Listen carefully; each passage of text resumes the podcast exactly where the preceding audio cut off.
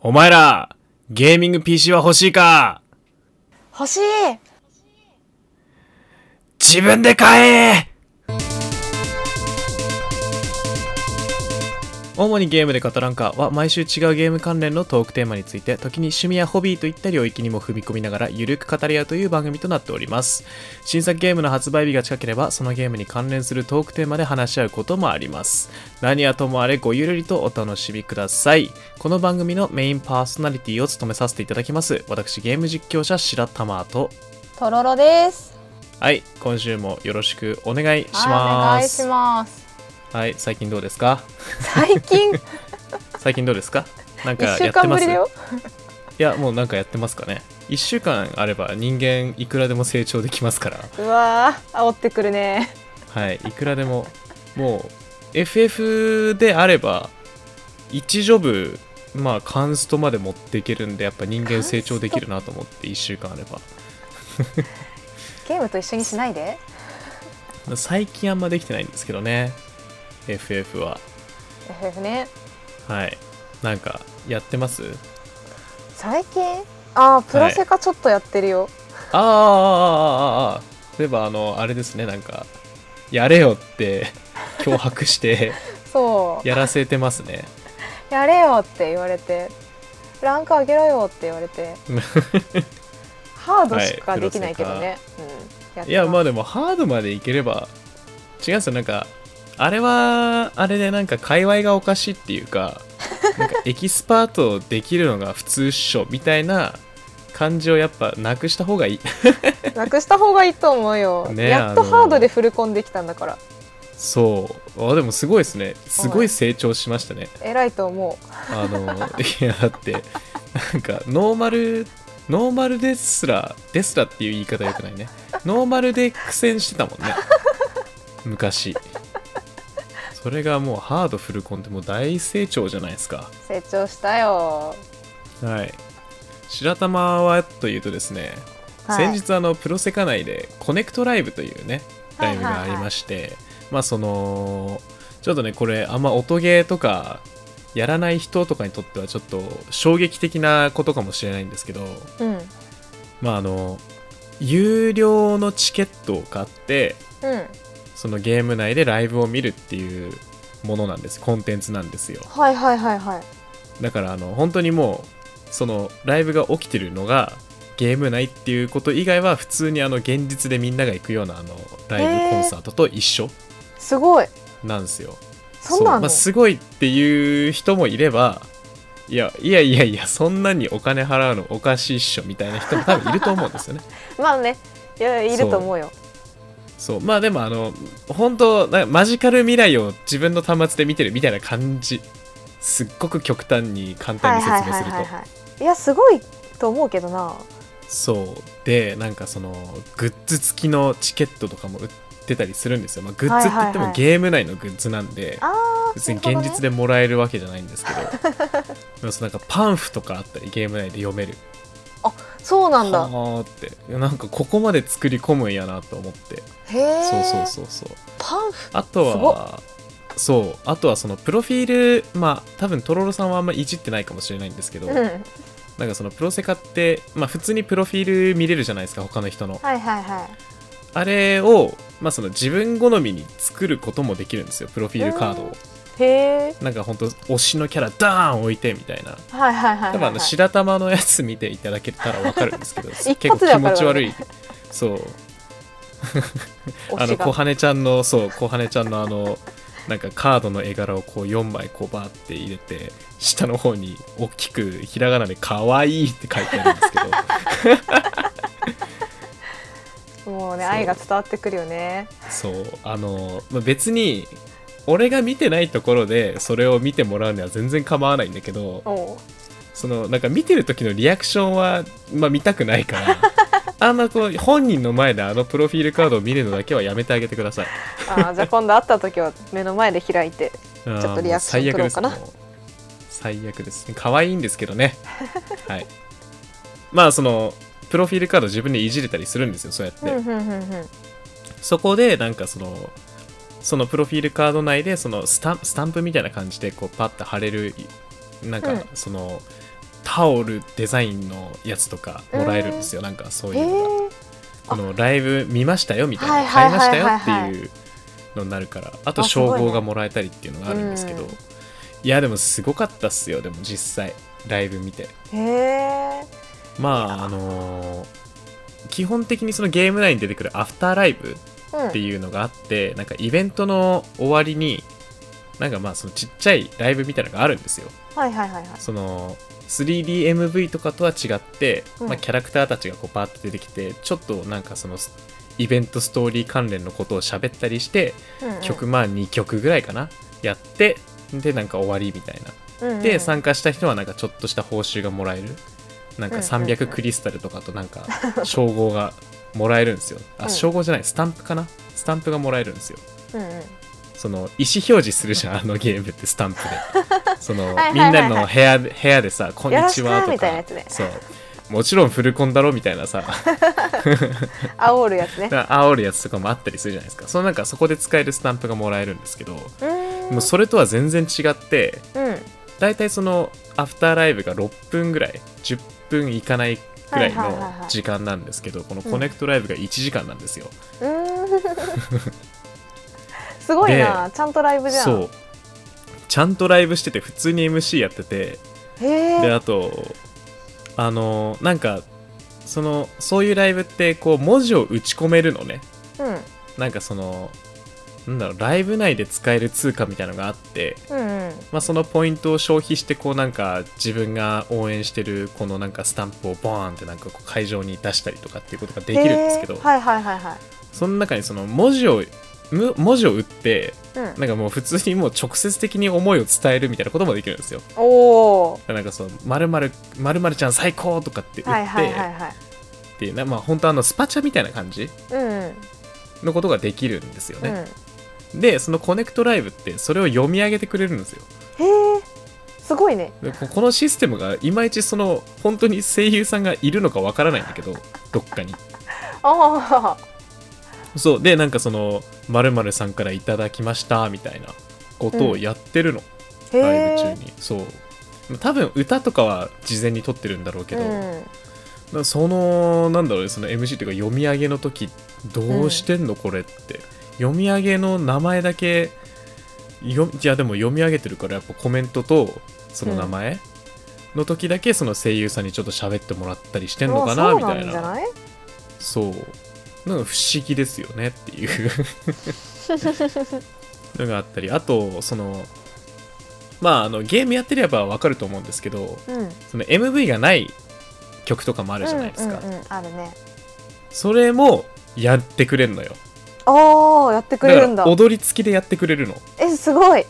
しかもその曲って多分あの一部というかフル尺で入ってないじゃないゲームの中では、うんうん、フル尺で歌ってくれるんですよすごっ。もうはい。MV にしたらいいじゃない、そう MV にしたらいいじゃないって思ったんですけどね。思ったんですけど。まあライブのね、はい。特別感が。そう特別感が、まあなんかいろいろ問題はありましたけどね。あそうなの？なんかあのー多分初回の公演だけなんだけどうん。もともとの予定が2時だったのがなんか3時になったりとかっていうのはあった あのいろいろとこうななんかサーバーの不具合かなんかで。あで結構炎上しかけてましたね。ー。へツイッターツイッえター見たら大変なことになってました。はいはいはいは まあお金払ってるからね。いまあそうだよね。お金払った瞬間しそのねあの消費者っていうのはなんかすごい気が強くなるから。う。ん自分は神だおと言わんばかりそうお客様になってしまうのでね。はい。まあお客様まあお客様もねもうちょっと心の余裕を持った方がいいと思うんですけどね 僕は。いやもちろん正当な権利とは思いますけど なんかそういうことを言うのって。まあでもねなんか俺はクリエイターよりも偉くはなれないと思ってるので。なるほどね。はい。素晴らしい。そのやっぱいやーそうじゃないですか。物を作り上げるって相当なこう労力いやそうだよね。がねかかっててさ例えばもう例えばですけど歌ってみたとかもうん。まあ全部もちろん一人でやる人もいると思うしうんうん。それでなくてもねこうなんか歌ってる人とそのミックスしてくれる人とうんうん。あとはまあムービーを作ってくれる人もまあいるかもしれないしとか。うあの数分間の動画というかコンテンツにもうすでに何人もこうね手を加えてるわけじゃないですそうだかね。そうねなんかそういうのを考えるとこうゲームとかうん。この大人数のが楽しめるものを作ってる時時点でもう僕にとっては神なんで。いや本当よ本当よ。そう。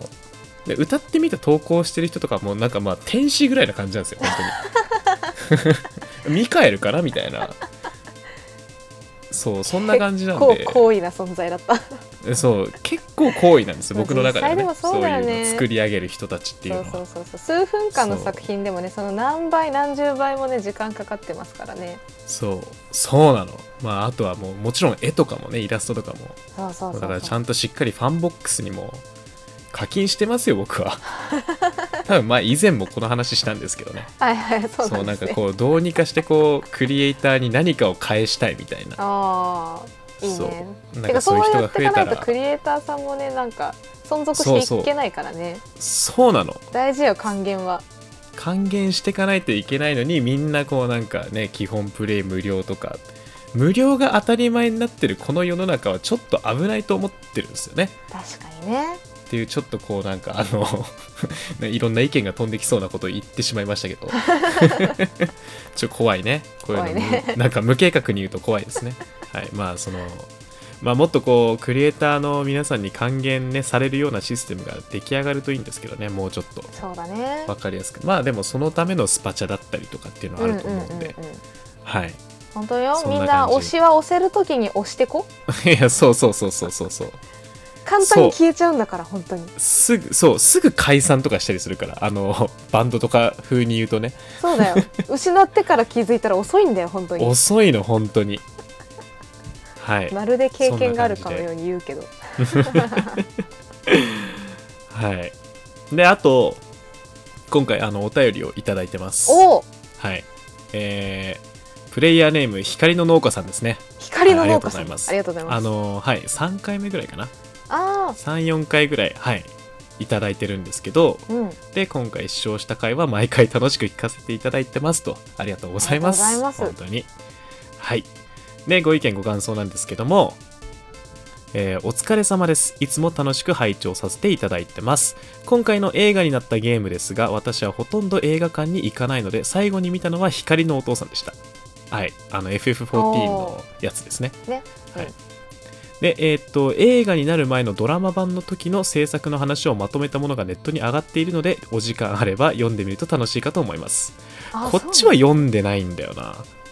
だからその、そう、だ多分前回も言ったと思うんだけど、うんうんうんその、話自体、うん話の元になってる話は見たのよ。うんただその、なんか、そのドラマ化しますみたいな。で、こんなことやりますみたいなのはまだちょっと読めてなくて、これは読まなきゃなと思ってるんですよね。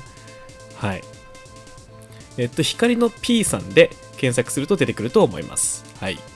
えー私は光のお父さんのブログを読んで FF14 を始めたので、とても思い出深いブログです。なるほど。えーすごいいや、結構ね、やっぱやりたくなるんだよね、そういう話を見ると。あ意外とこう、確かにね。事細かに書い書かれてたりするから、あ例えば映画ではしょってるような、その、なんだろう、コンテンツの内容、挑んでるコンテンツの内容とかっていうのも、うんうん。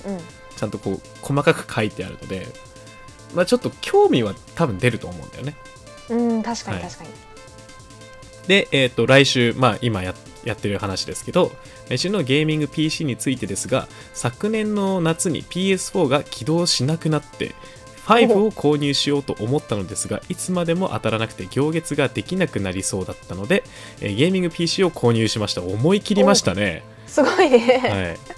まあ、確かに PS5 は当たらなかったからな。うんはい、今は買ってよかったと満足しています、えー最近はなぎ節ということで白玉さんもやっていると言っていたのです、えー言ったので初めてのパトロワで APEX を始めましたが全くうまくできなくて練習してます。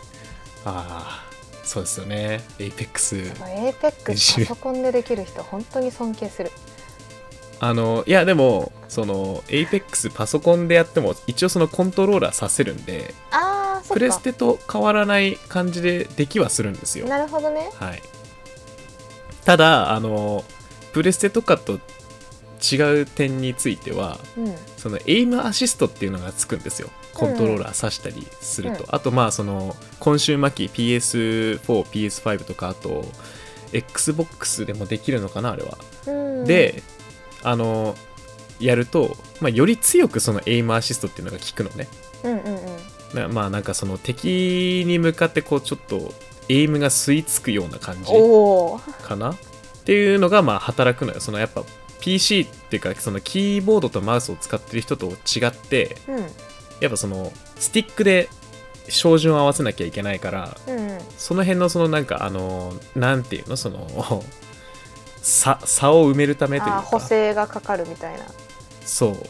そのための、まあ、エイムアシストなんで、まあ、こうレベリングですよね、要は。うん。だいたいこう拮抗するような感じになるように、うん。そういうのがついてるんですけど。なるほどね。そう。PC だとそのエイムアシストが若干弱く設定されてるんですよね。あはい。まあそのキーボードマウスでもできちゃうから。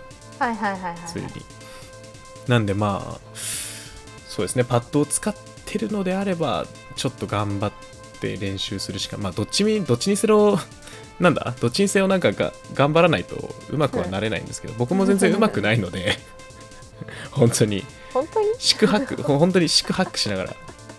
ランクとかいけないもん。ランランキング。そうあのまあなんかちょっとガチなやつ。うん。普通のやつとちょっとガチなやつがあんのよそれくらいの説明感でいいかな多分。うん。はいはいはいはい。はい。なんでまあでもそれでもねなんかハマハマっていただけるのであればって感じですね。はい。あとなんだろうななんかおすすめやっぱ PVP よりかは PVE の方がおすすめはしたくなりますけどね。ああそうなんだ、やっぱりねなんか人とまあもちろんそのまあ光の農家さんは FF14 やってるんで全然あのネットリテラシーの高い方だと思ってますけど 稀にいるじゃないですかやっぱりそのねあまあね暴言をコメンコメントじゃないけどそのなんかチャットみたいなのがあるからうんうんうんおいみたいなへおい下手くそって言ってきたりする人もたまにねはいはいはい、はい、いるので、まあそういう人にも負けずに 頑張ってほしい。はい。で、あと、えー配信は大変だと思いますが、マイペースで続けていただけると、ミニトマトの作業の励みになります。いつもありがとうございます。はい。ミニトマトですね、今。ミニトマト？夏か、夏野菜かな？そろそろあ、でもわかんないな。大体どれくらいで出来上がるんだろう、ミニトマト。なんか一回子供の頃育てたことあるけどうん。忘れましたねなんか夏、でもあれ、トマトって夏野菜だよね。夏だうん夏夏なんかあのいつもこれなんか夏野菜ってなんだっけって思う時にそのカレーに入ってるやつ？なんか夏野菜のカレーとかっていうのたまにあるじゃないですか、結構そのね。そうナスとかそうそうそういうのに。入れないか。きゅうりは入ってるとこ見たあのズッキーニかな。まあそうだね。ズッキーニか。ズッキーニ。はい。そうちょっとこの辺もなんかちゃんとね学べたらいいなと思うんですけど。ミニトマトだそうです。ミニトマト。ミニトマトどうすくすく育ってね。好きっすか？トマト。はい僕はあのミニトマトは子供の頃すごい苦手でした。あそうなんだ。そうあの酸っぱくて、あー。なんかねその普通のね大きいトマトと比較するとちょっと酸っぱいことが多いじゃん。あーまあ確かにね。それがちょっと苦手で。まれだな逆の人はよく聞くんだけどね。トマトあえ苦手でミニトマトなら食べれますみたいな。ああなるほど。タイプの人そうなんはなんかちょいちょい聞くんだけどへ生徒さえん逆なんですね。逆ですね。僕はあの普通のトマトの方がま甘くてあ好きだった。へでもああのなんかあのさ俺しなんか何かに塩をつけて、もっと甘みを感じるっていう食べ方がすごくできない人なの。ースイカとかね。そう。塩かける意味がわからなくて。ねそのくせそのくせでもあのチョコかかってるポテチは食えるんだけ なんでや？なんでなんや？どなんかあのなんか許せなくて。そんあのそのままの甘みで味わいたい人ですね。あ素材のね。素材の味を楽しむタイプです僕は。あんまり私もやってこなかったけど。うん。そうだからなんか塩かけんだって思いながらこういろんななんか漫画読んだりとかするんだけど。そうですね。はい。うんだって美味しくできるといいですねミニトマト はい。なんか機会があったら買いに行きたいけどね。あこれが光の農家さんのミニトマトかっつって買ってみたいんですがはい。そんな感じで、えーお便りありがとうございます光の農家さん。はい。なんかこっちからもなんかねあのステッカーとかプレゼントできたらいいのにね。で ステッカーとかね。そう。急にハードル上がるからこうなんかあのね個人情報を取り扱わなきゃいけなくなっちゃうから。そうだね。あれなんだけど。はい。はい。というわけで早速今週のテーマトークの方へ行きましょうか、はい。そろそろ。20分喋ってます。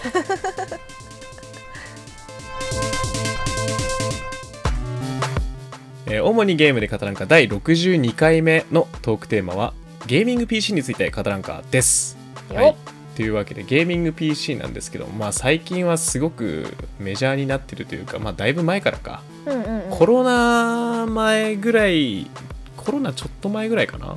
あそんなにからなん最近なんだ。かあの個人的にはうん。別にそんななんかあの明るくはなかったんですよ話題に。ああなるほどね。そう。基本的にその今週末期うん。でいろいろやってた口なんですけど、うんうんうん。なんかその徐々にこう e スポーツが盛り上がり始めてはいはい。なんか脚光を浴び始めたのかなっていうイメージはありますけどね。なるほどね。そう。でまあそのなんだ初期勢というかその最初の方から持ってる人たち。うん。ゲーミング PC まあもちろんな一定数いたのは知ってるんだけど。うんうん。なんか徐々にこう最近こう配信者も増えてきてるじゃないですか。増えましたねすごく。多分それこそそのまあコロナも多少は影響してると思うんですけど、まあねみんなネ引きこもっちゃット上の そうネット上のコンテンツがね増えてきてて。そうだね。でまあねそれで結構ゲーミング PC の方もなんかだいぶ以前よりは全然話を聞くようになったなと思っております、うんうんうん。はい。あとはなんかその、ねね名前はねうんそう。あとはなんか、なんだっけデータマイニングかなんかでデータマイニングだっけなんかビットコインかなんかのうん。何かに使える多分なんかマイなんとかマイニングとかってあったと思うんですけどうん。だからそれでなんかグラボ不足みたいなのが一時期あったりうん。はいしましたけどそんなもんですかね。大体なんか最近聞く話題といえば。まああとなんかねいろんなその e スポーツでよく出てる人とのうん。なんかコラボモデルが出たりとかね、おーそんなんあるんだ、結構あるんですよなんだかんだ。へはい。っていうわけででとろろさんはゲーミング PC はどうですか、ーゲーミング PC についてはですねあのすごくピカピカ光るパソコンだということ以外 何も知らないです。まあ、多分おそらくまあその全世界で見たら多分7割ぐらいはゲーミングって聞いたらえあの七色に光るやつでしょってなると思うんですよ。そう。僕も最初はそうでしたからえ光ら光らせんでしょみたいな。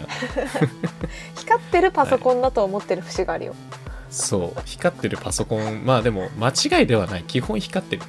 なんで光ってんのあれ。かいや装飾。っこよさ。装飾です。はい。じゃあまあ今もうなんか PC はふ普通に使うと思うんですけどうん。そのなんだろうなどういうどういう風に聞けばいいんだろう？なんだろう？その大学の講義とかで使うパソコンとはいはい。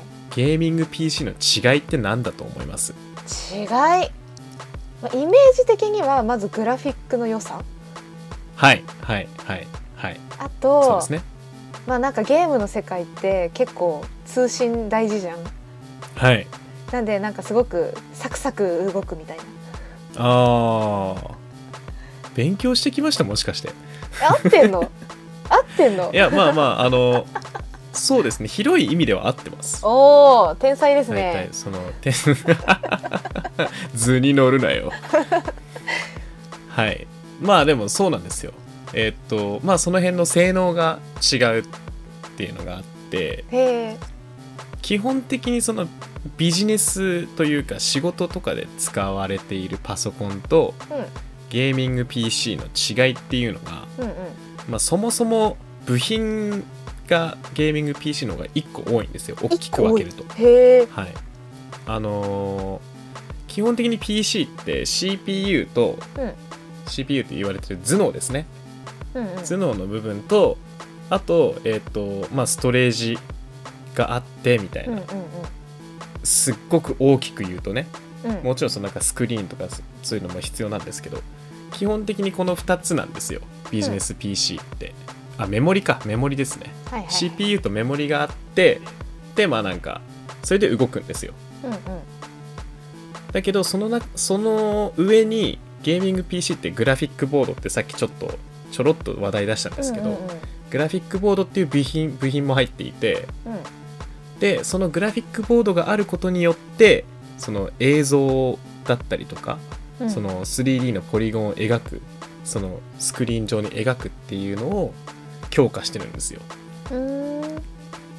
なんでまあそあまあそこが違うんですよね。あとはまあ大抵はそのやっぱいろんな描画処理とかうん。そのなんか処理が増えるのでやっぱりうんうん。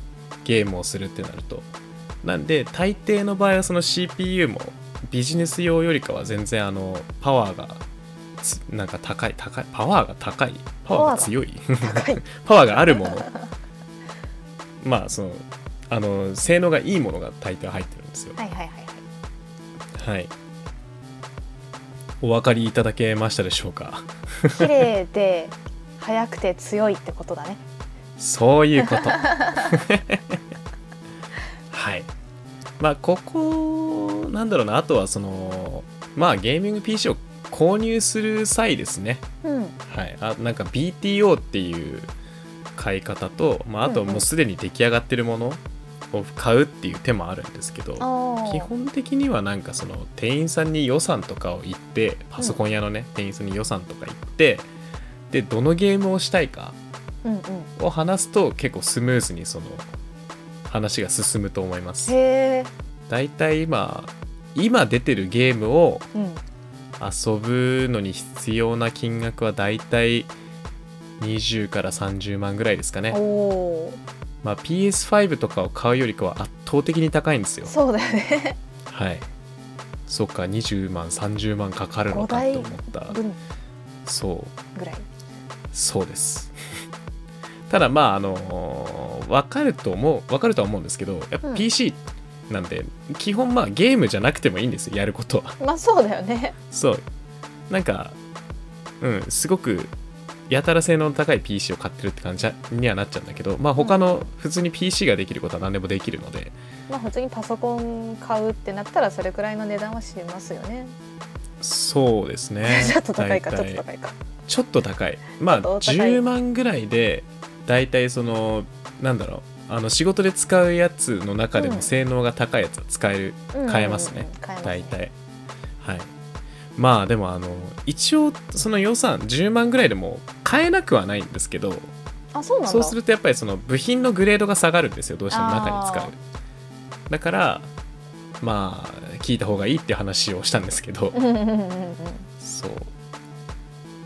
でじゃあさっき言ったその3つの部品の働きについてちょっと説明したいと思います。はいはいはい。はい。まず CPU ですね。頭ね。これはまあはい。何で例えようかな。さあうまくまあ例えてくださいね、えーっとじゃあそうだな。Apple っていうパソコンがあるとします。はいはい。はい。でえーっと CPU は作業者のことです。うん。はい。でその作業者の能力値が高ければいろんな作業ができるんですよ。はいはいはいはい。なんでこれはそのインテルインテルとかで言うとうん。あのコアアイなんちゃらとかっていうのって聞いたことあると思うんですよ。はいはいはい。コア7とか。か。そう。それでまあそのコア i3、i5、i7、i9 とかっていうふうにこう数字が後ろについてるんですけど、その数字が高い方があの性能がいいってことですね。うんうんうんまあなんでまあコア i3 がまあ白玉だとするとはいはい。コア i9 はスティーブ・ジョブズみたいな感じですね。なるほほどね。はい。まあそういう感じでこうレベルがどんどん上がっていくんです。よ処理処理というかそのできることが増えるというか。はいはいはい。はい。まあはい。早いんですよ作業が。うんうん。i3 だとちょっとなんかノロノロ。まあ白玉だとノロノロこう作業しちゃうんだけどもう白玉と i9 3なの？の まあ i3 ぐらいにしときましょうはい。で i9 のそのねスティーブ・ジョブズに頼んだらもうなんか3秒で終わるみたいな。白玉で10分かかってた作業がスティーブ・ジョブズ3秒で終わるのみたいな。そんな感じ。なるほどね。はい。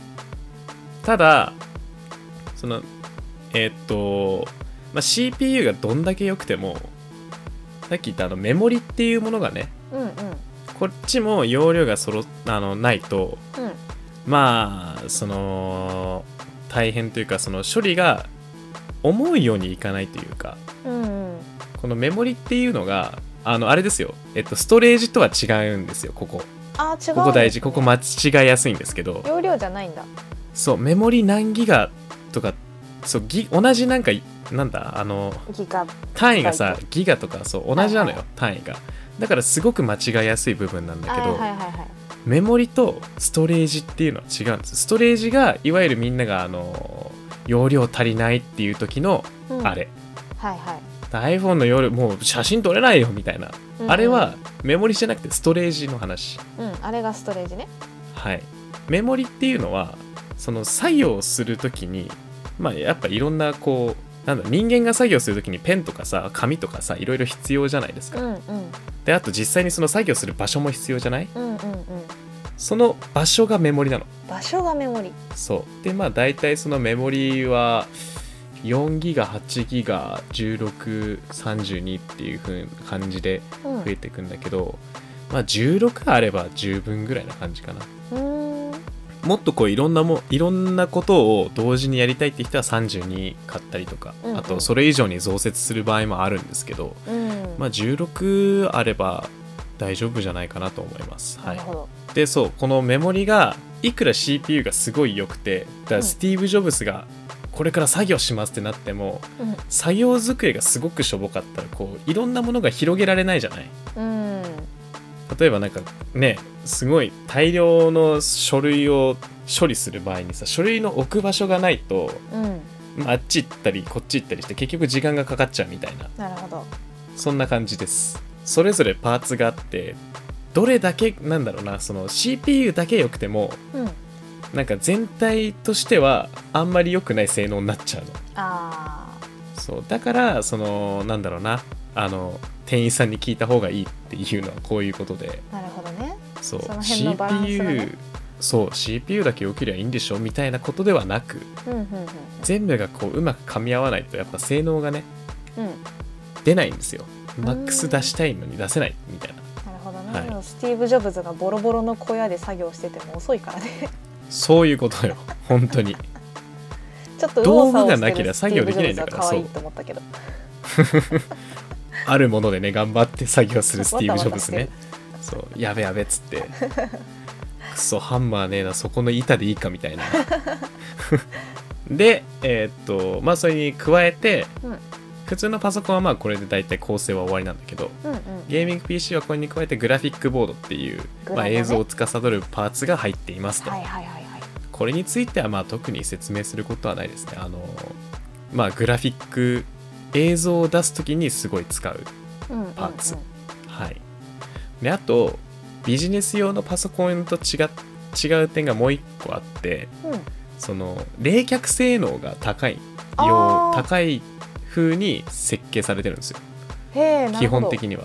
まあその処理をたくさんするのでパーツが全部熱くなってくるんですよ。はいはい。なんかサマーウォーズですごいことになってたけどああいうそうそうそうそうそうそうそう。あれあれあれあれ。あれはまあ多分ゲーミング PC ではないんだけど。うんうん。でもそうあの処理をしすぎるとああやって放熱するんではいはいはい。熱暴走。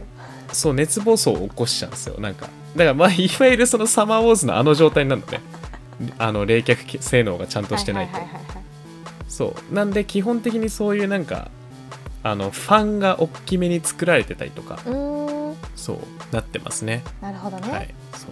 まあ普通に作業するだけでも結構熱くなったりはするんですけど。そうだね。そう。その辺がちゃんとちゃんとというかそうしっかりしないとうん。あのまあ熱暴走を起こしたりとかっていうことはなっちゃうんで、はい、まあ自作に挑戦したいっていう人は止めはしないんですけど 一回多分フルセットで購入した方が勉強にもなるとは思います。なるほどね。はい。そんな感じですね。まああとはどうしますか？CPU の最近の性能はこんなんだよみたいな。になんかねはいはいはい。そういう話をしてもいいんですけど。今そうですね。えーっと最新の CPU がうん12世代？え？今すごいなまったな。12世今12世代のインテルだと12世代のうん。その CPU が出ててでそれが今一番新しいんですよ。コア i12 CPU ってこと？あいやえーっとね Core i なんちゃらのまあなんか12900みたいなこうなんかこう後ろになんか1後ろにつくのか。万番台のなんかその数字がついてるのね。うーん。基本的に型番って。はいはいはい。で今出てるのが12世代なんで12ってついてるんですよ。うんうんうんそれが一番新しいやつですかね、うんはい、で CPU っていうのは、まあ、そのさっき言った i9 とか i7 とか i5 とか i3 が一応性能のその基準うんうんうん。にはなるんだけど圧倒的に新しい CPU の方が処理はできるんですよ。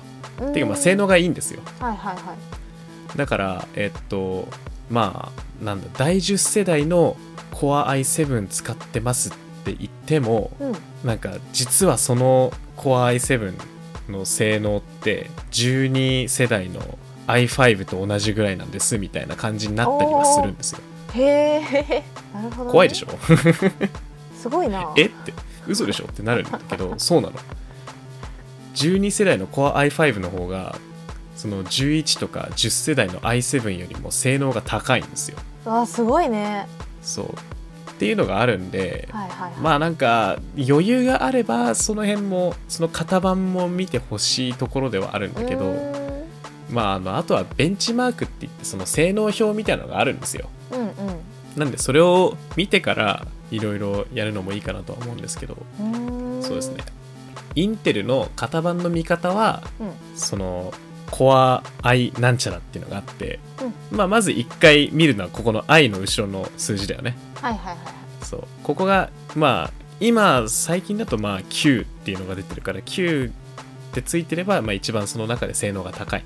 うんうんでその後ろにまたその何世代かっていうののなんか番号がついてて、それがなんか12ってついてればあ最新だってなりますね。なるほどそう。あとはそのなんだその番号の後ろにアルファベットがついてたりするんですけど、うんうんうん。そこはあんま見なくていいような気はしますね。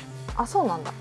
そう。なんかそのどういうパソコンについてるかとかうんその12世代の中でも後の方に出ましたよっていう意味のアルファベットだったりとかはいはいはい。あとはそのこの CPU は12世代の Core i9 だけどノートパソコン用だよみたいな。ああはいはいはいはいなんかそういうのをはい。あのーなんだ示してるアルファベットなんで、まあもうそこまで読めたらもう多分このラジオ聞かなくても買えると思うんで。確かにね、はいそうなんでそういう人は多分店員さん聞かなくて大丈夫ってはい。大丈夫です。なんで。安心してください。自信を持って買ってください。自信を持ってはい。あとはえーっとまあこのゲーミング PC っていうのがこうね出てきて、ライゼンっていう CPU も出てきたんですよ。ライセン？はい。ライゼンっていう CPU かっこいい。かっこいいでしょ？おお名前はかっこいいよね。名前はね、うん、え違うの？かっこよくないの？いやかっこかっこいい。かっこいいと思うんですけどこれはまたそのまあインテルまあ CPU 同じ CPU なんでうん。まあ、インテルとライゼンっていうのが、まあ、日産とトヨタがいるよみたいな感じ。あああはいはいはい。はい、でも日産とトヨタだと車種違うから、なんか微妙だな、例えとして。まあでもまあそんな感じです。はいはい。で、ライゼンの読み方はいまいち分かってないんですよ、僕。あずっとインテル。できたんで。これね、アルファベットとかじゃないんだよね。あ違うの？そう。ライゼン、まあその、ライゼン5とか7とか9っていうのがあって、うんその後ろにまた型番みたいなのがついてるんですけど、はいはいはいまあ基本的にはそもそもその世代数が違うんですよインテルと違ってあインテルは12世代出てるけど、うん。まあ、インテルよりもその新しい会社会社というかそのあれなんでうんうんうん。今だから多分ここれは第5世代って呼んでいいのかな？まあ基本的には数字が大きい方が強いです。大きい方が良い。大きい方が良い。なるほど。はい。ライゼン5よりもライゼン7の方がいいみたいなそんな感じですね。うんうんうんうん。はい。じゃあインでそのテルとそ後ろのの辺はじゃあ一緒か。まあ大体一緒。読み方としては大体一緒。ただやっぱインテルと並ぶとちょっと読みづらい。うん。あこれなんだっけ？みたいになるけど。でその中そのライゼン9とかあるんだけどうん。その中でも後ろの数字が大きければ大きいほどいいぐらいな感じでいればいいと思う。なるほどね。はいそんな感じです。すいませんなんかライゼンになったライゼンというかアムドのね AMD の CPU の話になった瞬間なんかポンコツ化してすいません本当に。そんな感じです、はい、インテルと比較するとなんだろうなライゼンはコスパがいいみたいな感じかな。あーコスパがいい。そう全体的に性能面においてはまあもちろんあの拮抗するやつは拮抗するんだけど、うんうんうん。よく出るものに関しては、うん。ライゼンの方がひ一応そのベンチマークスコア的な部分においてまあ性能のスコアか、うんうん。性能のスコアにおいてはちょっと低いかなって感じかな、うーんそうなんだ。はい。ラなイゼンってでも初めて聞いたんだけどね。そっか。まあそうですよね。PC それこそこういうなんかねあの ゲーミング PC 買おうって思わない限り多分ね聞かないと思うんですよライゼンって。ああそうなんだ、うん。インテルは聞いたことある。インテル入ってる。そうインテル入ってるライゼンってそういう部分においてはその広告とかもあんましてないと思うんだよね。ああそうなんだね。うん。なるほどね。まああとそのすっごく細かい話をするとうん。ライゼンの方がこうなんかこういう処理は適してるとかっていうのもあったりするんですよ。えー、でインテルはこういう処理が得意みたいな、はいはいはいはい、はい、それについてはもう全然覚えてないので。覚えてないのね。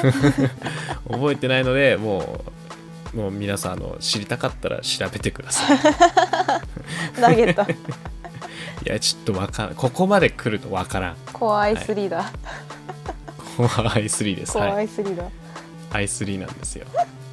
でグラフィックボードですね。はいグラフィックボードの話をしましょはい。うもうメモリはもう大体一緒なんで。はいはいはいはい。というわけでグラフィックボードですけど、えー最近の主流はですね、うん。まあ、GForce、GForce、G フォース GForce っていうところが出してるやつが結構そのまあ主流というか有名というか。はいはいはいはい、はい。でもう最新鋭の最新鋭というか一番今のそのトップ PC の中でも性能がいいやつに積まれてるのが、うん。まあ、3000番台ですね。RTX の3000何番みたいなのがうんうんうん。入ってるんですよ、まあって言われても何のこっちゃって感じだと思うんですけど。まああんまりピンとは来てないね。型番的なやつ、そう型番みたいなやつなんだけど、うんうん。こういうのはね比較できた方が分かりやすいと思うんですよ。そうだねそんな確かに変な数字をバーって並べられるよりかは。はいはいはいはい、でまあ大体今の PC に積んでるのがうん。それさっき言った20万30万ぐらいの PC に積まれてるのが、うん RTX の3060とか70とか80ですね、はいはいはいははい、この辺のが積まれてるんですけどいうん。えー、そうですね。えーっと PS4 うん。もまあもちろんその基本的に作りは一緒の一緒というかなんだろうな。まあなんだろう大元は一緒というかなどういう言い方をすればいいんだろう、まあ、使ってる部品というかうんうん PS4 も基本的にはその基板があってうん。うん CPU があってうん。グラフィックボードっていう、まあ、その映像を出す部分があってただ、うんうん。その PS4 はゲームしかできないっていう、うん。はいまあ、パソコンなのね。はいは機能制限したパソコンって思ってくれればいいや。いうんうんうん。で、えー、とこの PS4 うん。のグラフィックボードっていうかその GPU の性能は GTX750 750 750そうえー、っとねなんで GTX750 ってどこどこかっていうとおそうなのもうあの足元にも及ばないんですよ。今20万30万に入ってるグラフィックボードと比べると。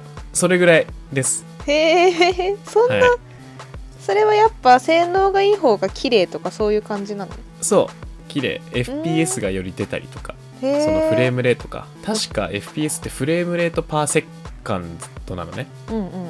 そう。なんかまあうん。だ1秒間に何回こう描写できるかっていう。はいはいはいはいだそのフレーム FPS まああのあれだよあの銃撃つ方の FPS じゃなくてはい映像の FPS の話ね。でまあそのまあ FPS っていうのがまあ高ければ高いほどうんめちゃめちゃ滑らかに見えるのよ。うん。うで確か PS4 って FPS60 出ないんじゃなかったっけかな。うーん。あそうなんだ。30ぐらいかな。いやそれも低すぎるかな。結そう。構だからさあの PS4 でも綺麗だなって思うけど、もっと、思うでしょ？うん、す違うのよ。PC, PC それも最初僕びっくりしたんですけどうん、あの僕最初に PC 触れたのって友人からあのもうパソコンが壊れちゃってうん、ちょっとあのもう新しいのに買い替えようと思う古いしって。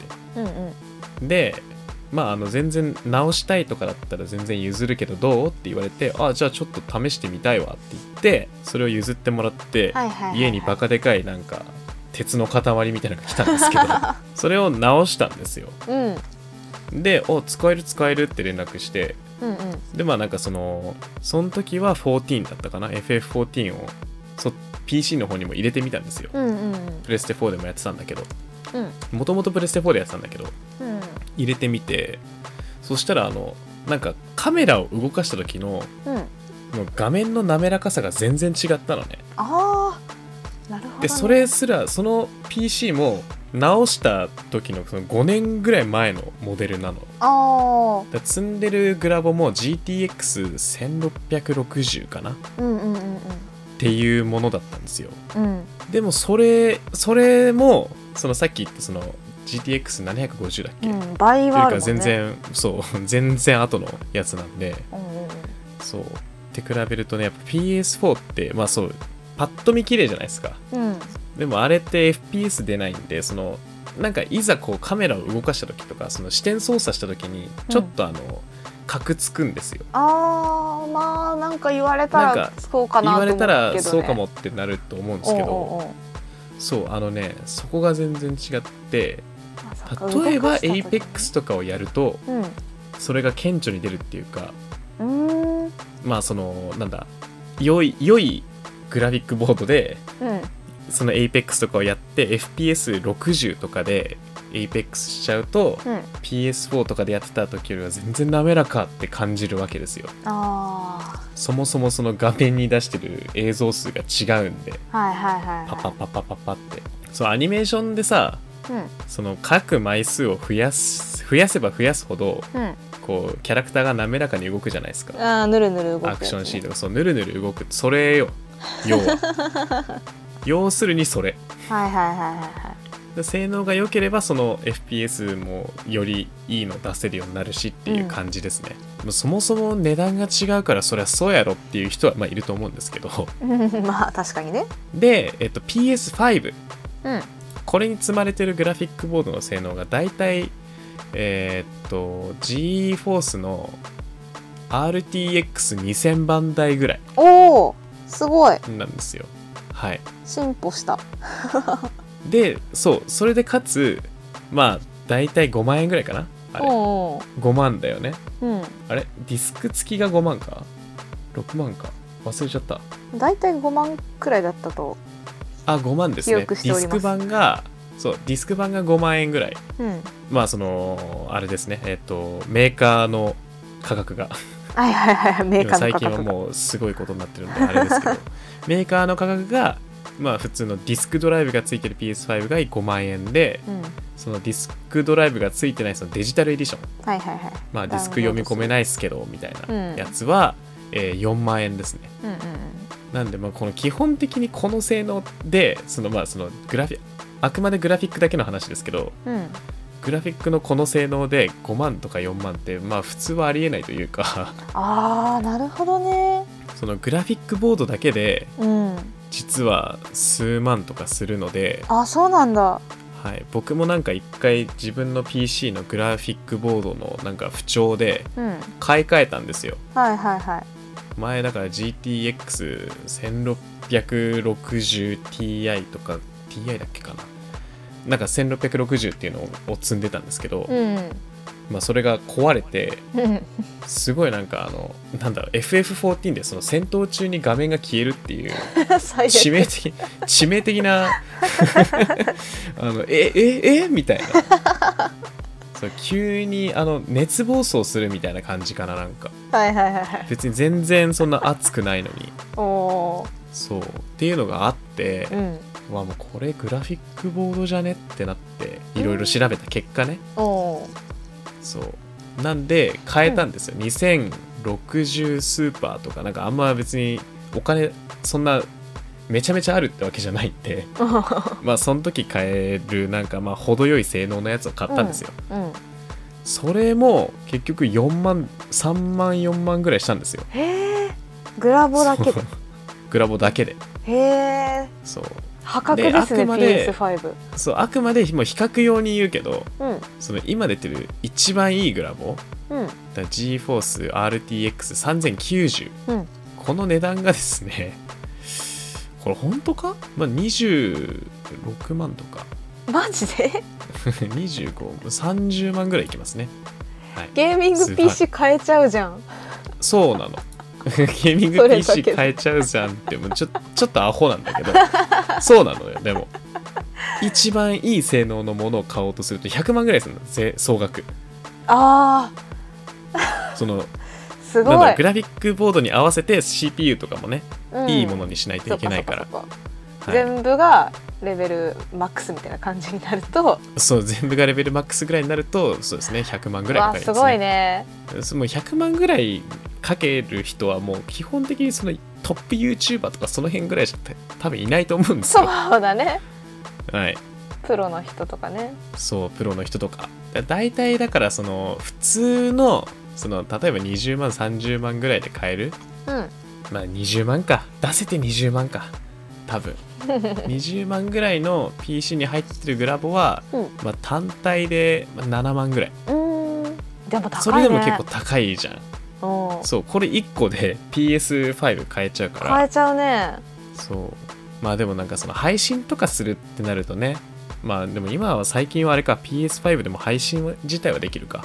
あーそう。まあでもそういう環境とかを作るってなるとやっぱ PC の方がいいんでまあ大体こんだけかかりますよっていう話です。だ自作すればするほど多分ねうん。よりお金かかると思うんですよ、あそう。なんで一回やっぱ一回そのまあ何が言いたいかって一回パソコンショップに駆け込んであうん。これぐらいでなんかどれくらいの作れますかっていうのは聞いといた方がいいです。はい絶対そう。あんまその意固地にならないでほしい本当に。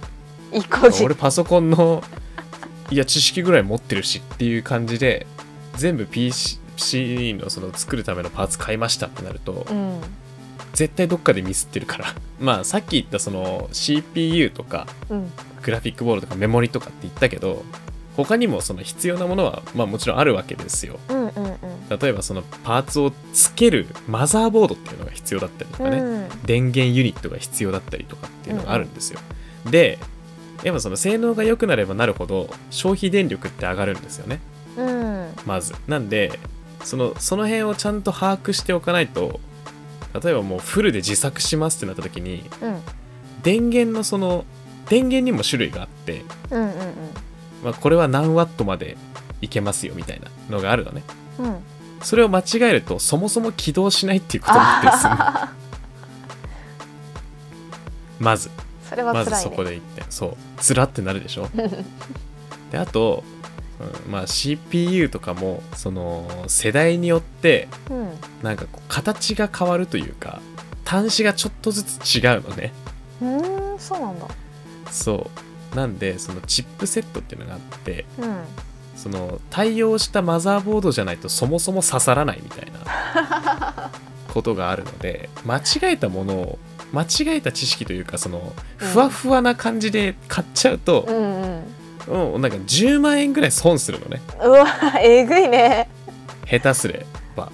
そう。あとまあそもそも CPU を多分自分でマザーボードにくっつけるってすごく大変な作業でさうんうん。あれって CPU って多分まあ見たあんま見たことない人の方が多いと思うんですけど、なんか表面はほんとなんかあの綺麗な金属の板みたいな感じなのね。うんうんで裏にこう端子うん。がバーってあって、うんうんまあ、ピンがあるの。うん。うんすっなんかあの剣山みたいになってるのね。はいはいはいはいはい。でそれをうまくこう差し込むとあ差し込むんですよマザーボードに、ただその作業でどっかしらピンが折れたりすると、うん。もうそれで CPU ダメになっちゃうんで。そう。大ー変でしょ？天才だね。大変ですよ本当に。やってらんねえわってなんないのかな？やってらんねえわってななりますなります。なるに決まってるじゃないですか。それでも挑みたい。ロマンがあそうそれでもるんやろな挑挑みたいっていう猛者はねもう本当にもう一旦自分で痛い目見てもらうしかないんですけど。失敗する前提失敗する前提で話しちゃってますけどはい。で今その12世代の Core i7 が5万ぐらいですね。うーん。そう。PS5 変えちゃうね。高い。そう PS5 変えちゃう。だからまあ全総額で今そこそこ普通に使えるゲーミング PC を買うってなると、うん。まあ、20万ぐらいかかるっていうことですよ。うん。でその上でうん。そまあその PS5 買えないじゃない。そうですよね。買えないです。はい。でも20万も出せないよって。うんうん。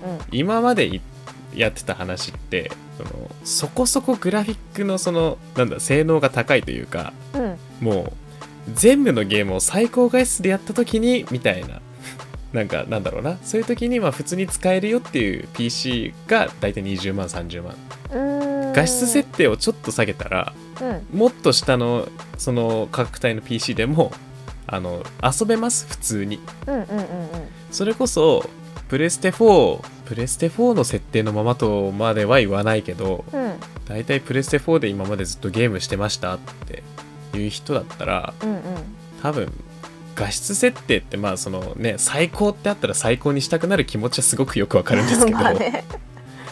あれを、まあ、最低とまではいかなくても普通ぐらいにしても多分ね PS4 より全然綺麗に見えると思います。はい。まあね上があればねそれを選択したくなる気持ちはすごくよくわかるんですけど、はい、全部その画質設定とかそういうの全部普通とかにうん。あとはちょいちょい低めとかにするのであればうんうんうん全然あの10万ぐらいの PC でもできます、あそうなんだはい、ね10万ぐらいの PC はもうちょっとその3000番台とかのグラボよりもうん。下のモデルが基本的には入ってるんですよ、うんうん 1660GTX1660 とかっていうのが入ってるんですけど実際その白玉今使ってる PC は2000番台が入ってるんですけど、うんうん。その前に使ってたやつって1660とか1500とかだったんですよ、うんうん。それでも普通にあの FF とか、まあ、FF はそんなグラフィック必要ないんだけどうんあのなんならなんだろうなこう普通に PS4 でできるゲーム全部できてたんであのそんなんか一回試しに買買うって額でもないんだけどね10万ってねでも。まあね。でもなんかそうとりあえず PC が欲しいって人はまあそれぐらいでそれぐらいのものを買ってもいいんじゃないかなと思います。でうん。まあ今後こうたくさんね新しいゲームとかいっぱい出てきてやばいそろそろうちの PC ちゃん限界かもしんないってなったら パーツを変えりゃええ。あーなるほどね。買い変えるわけじゃなくてパーツを変えりゃいいと。そう変えりゃええ。CPU を変えるのは大変だけどうん。グラフィックボードとあとうんうんメモリの増設は比較的簡単にできるんです、へえはい、間違わなければ。間違わなけれ比ば較とかを間違わなければ、はカパって開けてガチャって。い、メモリはね本当にそれよ。あそうなんだ。そう。なんかあのマザーボード。まあ基板みんながそうだな想像しやすいのはなんかあの基板かな。うんうんなんかああいうのが入っなんかあの本当に板だけのやつみたいなのがあるんですよ、うん。うん何も部品がついてない。うんうんでなんかここに CPU つけますみたいな。ここにうんなんかこの端子がついてるんでここに何かをつけますみたいな感じなはいんだけど、はいはいはいメモリとかも分かりやすい。なんかあこれかってなるんだけど。そう。そこにこう刺すだけで増設ってできるんですよ基本的には。簡単でしょ？簡単そうでしょ？話を聞くだけだおなんかすごいやる気のある時にやったらできそう、でしょ？でグラフィックボードもなんかその部品がやたら大きいだけでうん。やってることはメモリの増設とあんま変わんないのよ。へえ。あのまあむ古いグラボをザッて抜いてうん。でも同じところというかそのね該当する箇所にザッて刺せば終わり。あとはまあ電源を刺すか刺さないかもあるんだけど。うんうん。はい。それで交換できちゃうんで、はい、じゃあもう側がその1個あればあとは側が部品1個あれ買ばそいうけば。部品買っていけばとりあえずなんとかなるんですよ。で気持ち始め CPU だけちょっと賢いやつ買っといてそう。で徐々に育てていくみたいな、っていう方法もできるし、うん、まあその前に飽きちゃえばまあね安いの買っといた方がそれはそれでいいわけじゃない、まあ確かに。そう。まあその安くても PC は PC なんでうんうん、うん、まあそのなんだろう。ゲームをする上ではちょっと心もとないかもしれないけど例えばその動画編集とか、うん。もうちょっとそのなんだろう作業量が減るもの、うんうん。PC の中での作業量が減るものだったら何でも結構こなせちゃうんですよ、そこら辺のそのビジネス PC よりかは全然性能いいんで。そうだよね。そんだけお値段あればね、そう。なんでなんかそんな風にうまく使ってほしいですね、はい、だいぶ話してきたんですけどもうん、うん最後ちょっとだけ補足ね。うんそう。まあそのグラフィックボードがその映像を司るって話をしたじゃないですか。うん。いやでもえ普通にビジネス用の PC とか多分グラフィックボード積んでない PC でも YouTube とか見れるじゃないですか。あれ何なんですかって。はいはいはい確かに。不思議に思う人もいるかと思います。うん実はですね CPU にもそのグラフィックボードのうん。力みたいなのある宿ってんですよちょっと。宿ってるの？宿ってんちょっと。できるの。すごいじゃん。ただそう。だからそのビジネス用の PC でもそのやっぱそのなんだっけえっ、と例えばオンラインミーティングとかもさ普通に映像出せたりするじゃん。うんうん。ああいうのは全部 CPU 全部が担ってるの映像の部分については。まあそうだよね。映像見れなかったら結構積んじゃうもんね。そう。だからそのその程度なら映像を出せる描画できるんだけど、うんその 3D とかそのいいグラフィックみたいうんなやつ、そういうのになると処理オーバーしちゃうっていううん。感じ、そう。だからグラフィックボードが必要なんですね。なるほどね。そこその映像の部分だけをやってくれるやつが必要なんですよ。うんうんうん。そう。スティーブ・ジョブズも一人で iPhone を作れるわけじゃないんですからね。はい。他にもこういっぱいこう、ね、デザイナーとかねエンジニアとかがいるから作れるってわけですよ。そうだそうだね。なん何の例えだこれは。はい。そんなわけで。まあ少しは皆さん賢くなれたかな。あだいぶゲーミング PC について知ったよ？知った気になってるでしょ？まあまあまだもうほんと突き詰めたら全然終わらないんだけどこの話は。そうなんだ。でも今のが大体の基本かな。うん。はい。なんでピカピまああカ光るだけじゃないんだね,、そうピカピカ光るだけじゃないの。まあなんなら光らなくてもいいんですけどね光らなくてもいいんですけどやっぱねそういう人たちはそう光光らせて光らねせたい。はい、力を誇示したいみたいなね。はい。そんな感じで以上テーマトークのお時間でした、はい。今週の主にゲームで語らんかもそろそろお時間となってしまいました。いやーすいません。めちゃめちゃ喋っちゃいましたね。気づいたらなんか1時間って書いてあってちょっと焦ったんですけど。そういやオープニングトークもそこそこ長かったなって。プロセカの話してたから。プロセカの話しちゃった。熱くなっちゃうやっぱ。自分の好きな話題だとね。はい。どうすか？買いたくなりました？買いたくはならんか今の話で。いやでもねなんかすごいなんだろう前はだいぶ敷居高いなって思ってたけどあなるほどね、みたいな感じにはなったよね。なんかこうね仕組みとかを多少なりとも知れるとねそうそうそうそう。こう一気にハードルみたいなもんって下がるだろうから。なんか今度電気屋に行ったらちょっとパソコン見たくなったもんね。ああこのあこれのことかみたいな。ね、i7 の後ろの番号がねみたいな。はい。いやぜひぜひ。まあ今の時代多分あって損はまあ損はするか ゲいーやしないムやらなかったら多分損はってほしい。損はするわ。ゲームしないんだったら。だって だってね YouTube 見るだけだったらスマホでいいからね。にまあね。え、はい。でもゲーミング PC で見た方が YouTube もめっちゃ綺麗に見えるってこと？あえーっとね。ちょっと違うのか。いやあるよ。い最近なんか YouTube でもさうん。なんかよ 4K は出ないけどなんか画質設定でさべらぼうに高い数値のやつとかってあったりするじゃん、はいはいはいあるねあるねあるね。ああいうのはあの再生できるようにはなるんですけどでも結局そのモニターもいいうんものにしないと、その対応してなかったりするとうん。うん変わんないです、うーん。PC 自体が出せる性能を持っててもそれに合わせてモニターもちゃんとこうそのなんだろうその描画数でできるうん。ものを買わないと、そうそこまでは出せないんだけどでも、うんうん。ある程度綺麗には出せるはずです、はい。多分スマホとか iPad とかそのタブレットとかのうん。画質設定た確かなんかあんま厳密に決めれなかったはずなんだよね設定で。高画質中画質低画質みたいな感じのやつだと思うんだけどそう。PC とかブラウザで出すとさうん。多分あの画質変えるときにし確か指定できるんですよ。うん。フル HD とかっていうのが。はいはいはいはい。あと 2K 画質みたいな。あそう 2K とかのやつは多分綺麗に映ると思います、はい。まああとはなんか映画とかブルーレイとか見るときもね。あー確かに。そう。映画は綺麗に見たいかも。見たいでしょ？見たい。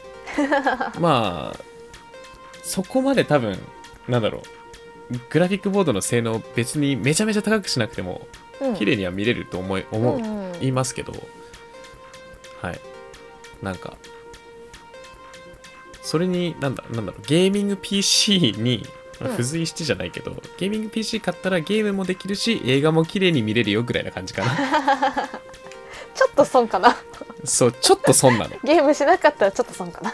ゲームとかあとはその他で言うとそのキャラクター CG を作ったりとかっていうしあの作業をする人とか例えばライブ 2D の処理とかをするってなるとゲーミング PC くらいの性能がないとだきついかなって感じ、ね。そう CG 作るとか、うん。まあ、絵描く人も多分その辺は必要だろうし、うーん。うん、あとは普通に動画編集とかもね。うんあのこの辺のその性能は必要なんで、うんうんうんうん。はい。まあ、ゲーミング PC 持ってりゃそのね、うん。動画編集できますよって言い張れるんで。その作業はできるんで、はい、でも損だね。結局。使わなきゃ損。そうそう。まあ何でそうもそうよ使わにゃ損なんですよ、使わには損ですよ。はい、踊んなくてもいいけど使わなし損です。はい。なんかすすいませんつまんなくて。はい。まあじゃあトロロは来月買うという感じで。で？大丈夫ですか？一言も言ってない来よ月来月買うと買いことで。いうますとは。よろしいでしょうか？先日ね友人が買ったんですよ。おお面白かった本当に。見てて。あのなんか原神とうん。っていうか原神か原神がすごい好きな子なのね。うんうん。でその iPad とかでやってたんだって、原神を。うん。で iPod, iPad がその結構容量がいっぱいになってきたりして、うんちょっともう重くて原神できねえと。うん。うんであとその別の友達が、うん。2人とも僕の友達なんですけど、うん。別の友達に「エイペックスやらんか」ってそそのかされたのね。そそのかす。そう。でるまあ PS4 今買うのはなんかまあそれはそれでバカバカしい。ああけど PS5 ってなると手に入らんと。そうだね。であとはまあいろいろとこうね作業もしたいからうん。じゃあゲーミング PC を買えばいいじゃないかという考えに至ったみたいでですね、うん。買ってましたよ。20お。20万ちょいぐらいのいいやつ。普通に僕の PC よりも全然いいものを買ってましたね。いいなーって思いながら後ろで指加えて見てたんですけど僕は。こう基本的なことを伝えてあとはもう店員さんに聞いた方が早いよっつって。僕はあのお店の場所までは連れていくけどみたいな感じで行ったんですけど、その日は。うん圧倒的に店員さんに聞いた方がいいんですよ。まあプロでもお店を選ばないとうんなんかやたら高い性能のやつおすすめされちゃうかも。僕らが行った時も確かね最初駅前ぐらいの、まあ秋葉原なんですけど駅前のなんかパソコンとかも置いてる場所に行ったんだけど、うん。なんかあんまり店員さんのなんか感じが良くなくて、あまあ、別にあのなんかあの言葉遣いが悪いとかそういうんじゃなくてなんかこれしかないっすねぐらいな感じだったああんまなんかそのうん。なんか説明が下手だったのかな でその後あのつくもさんに行ってうん。確か。で店員さんに話聞いたらもうそれはそれはもう出てくるわ出てくるわいろんな知識、うー。んうん、3人で聞いて面白いねっつって。へえいろんな 楽しいそうろんなことがあるんだね。そう面白かった。普通にねなるほどねって勉強になるわって感じのうん。話をしてくださって、うんうんうん。そう面白かった。いろんなこう比較とかも見せてくれて FPS の。うんそう例えばこのグラフィックボードだとこれぐらいなんですけどって実際に見た方が分かりやすいじゃん、そのそうだね。格付きとかさそういうのって、んんそう全然違ったね。びっくりした。あこーれは分かりやすいってなった。うん。はい。なんでとろろもとろろさんもぜひ。来月。来月。50万ぐらいの PC 買ってほしい 感想聞かせて感想。絶 超ぬるぬるっつって100損だよ。はい。まあそんな感じで僕もああ新しい PC 欲しいなと思いました。調べてて。だいぶ性能のやつでだいぶ下の方にいた。え？そうなんだ。おかしいなって。数年前はもっと高い位置にいたんだけどなと。はい。まあ大体今20万30万のやつ買ったら5年か6年ぐらいは遊べると思います、まあ5年か6年っていうのはあれだよ5年か6年でダメになるとかじゃなくて、うんうん。5年から6年の間のゲームは比較的、えーなんだ？高いそのグラフィックの設定だったりとかうんうんうん。で遊べますよって。その後出てきたゲームについてはうん。分かりませんよぐらいな感じだね。ああなるほどね。そうもっと性能を要求してくるゲームが出るかもしれないしでも同じぐらいの水準のゲームで来るかもしれないから、まあ長い目で見たら全然あの10年ぐらい使えるとは思うんですけど、はい、そんな感じです。はい。はい、はい。あんまり喋りすぎるとなんか長えよって言われそうなんで。はい。はい、えーで次週のトークテーマのお話なんですけども、はい。えー次週はオープンワールドのゲームについて語らんか。おおオープンワールドゲームってやったことあります？あるか？原神か？原神ぐらい。あれブレス・オブ・ザ・ワイルドってオープンワールドなの？オープンワールドですあれは。あそうなんだ。そう。ちゃんと定義が分かってない。やってやったことあるかでもブレス・オブ・ザ・ワイルドは。あるねある。途中までだけどね。あまあまあ全然でもやったことあるんだったら全然。はい。そんなわけでオープンワールドなゲームについて語っていきたいと思います。はい。はいえー、それでえーっとまた主にゲームで語らんかではお便りを募集しております。本日のトークテーマのご意見ご感想番組パーソナリティや番組に対する質問今後こんな話を聞いてみたいなどのリクエストそして次週のテーマについてのメッセージなどなど受け付けております、えーまた白玉その説明は違うよっていうね お便りというか意見もあればぜひあの送ってきてください。えー高額のためにそれをラジオ内というか、ポッドキャスト内で読まさせていただきます。はい。えーあとさ、宛先は、ポッドキャスト番組の各エピソードの説明欄にアンケートフォームへのリンクが貼ってありますので、そちらにアクセスしてお便りをどんどん送ってきてください。えーまた、番組ツイッターアカウントからお便りを直接 DM で送ったり、えーつぶやきに対してリプをいただいても結構です。お便りは番組内で紹介する可能性がありますので、そちらご了承ください。それではまた次週お会いしましょう。お相手はゲーム実況者の白玉と、とろろでしたバイバーバイバーイじゃあ PC 買ってね。